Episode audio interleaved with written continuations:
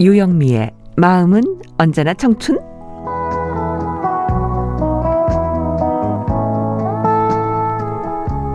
안녕하세요. 유영미 인사드립니다.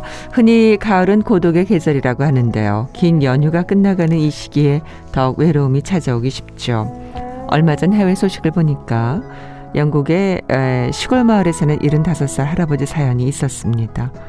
결혼 후 자식 없이 아내와 잘 살아왔는데 몇 달 전에 췌장암에 걸린 아내가 갑작스럽게 세상을 떠났어요. 할아버지는 외로움에 사무친 나머지 자기 집 창문에 이런 글을 붙였습니다. 저는 사랑하는 아내이자 영혼의 동반자인 아내를 잃었습니다. 친구나 가족이 없어 대화할 사람이 없어요. 24시간 계속되는 정막이 견딜 수 없는 고문과도 같습니다. 나를 도와줄 사람 없나요? 이런 사연을 한 신문이 보도하자 세계 각지에서 할아버지를 응원하는 반응이 쇄도했습니다. 돕겠다고 나선 이들의 연령대가 17살부터 90살까지 대단하죠. 아플 때 아프다고 소리치는 게 당연한 것처럼 외로울 때요.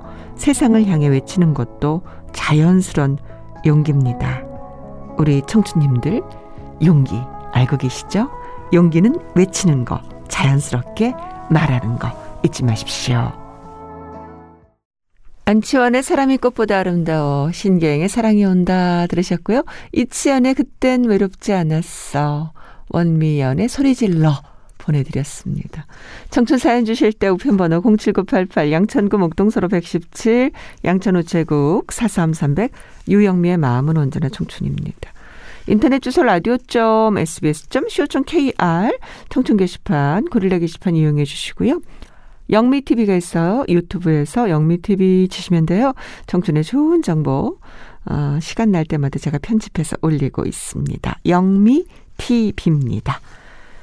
어, 유튜브 뭐 또 그리고 우리 게시판 연결돼 있으니까 들어오시면 되겠습니다. 문자 번호 5098님. 연휴 내내 집에서 새 식구 삼시세끼 차리느라 허리가 휘었습니다.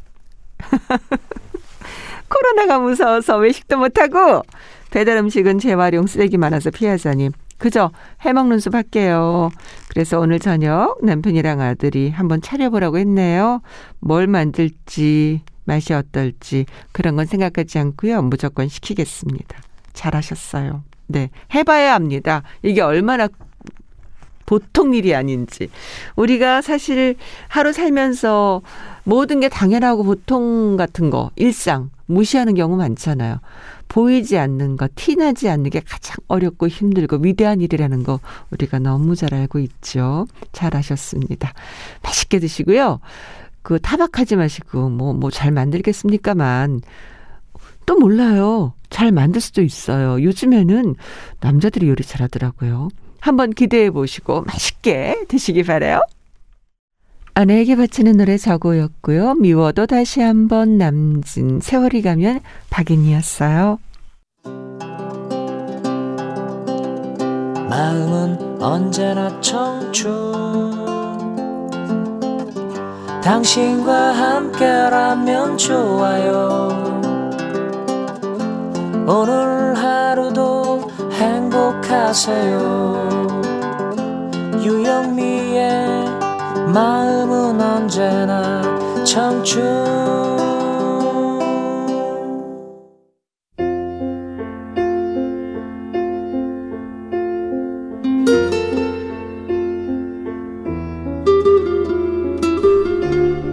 영미의 서재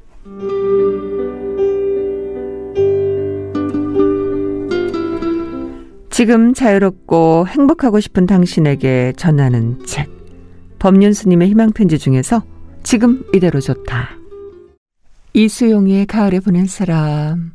최백호의 가을편지 정훈이었어요. 그댄 여전히 멋있는 사람 들으셨습니다.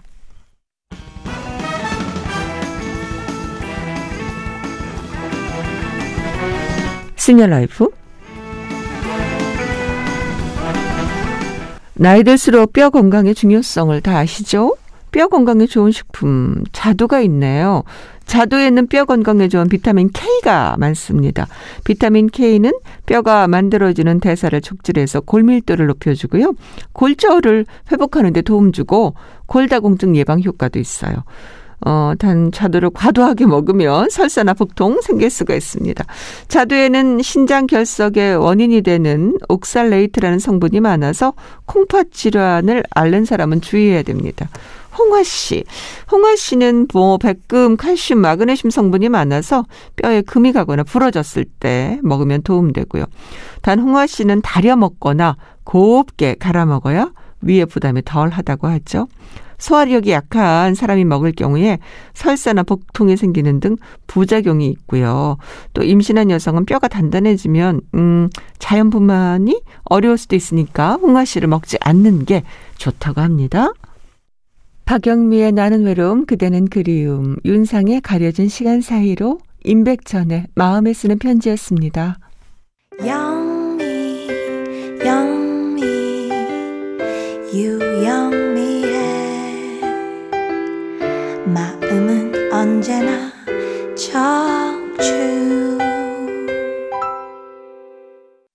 네, 유영미의 청춘 함께 하셨어요. 오늘 끝곡 장필순의 어느새 전할게요. 유영미였습니다. 사랑합니다.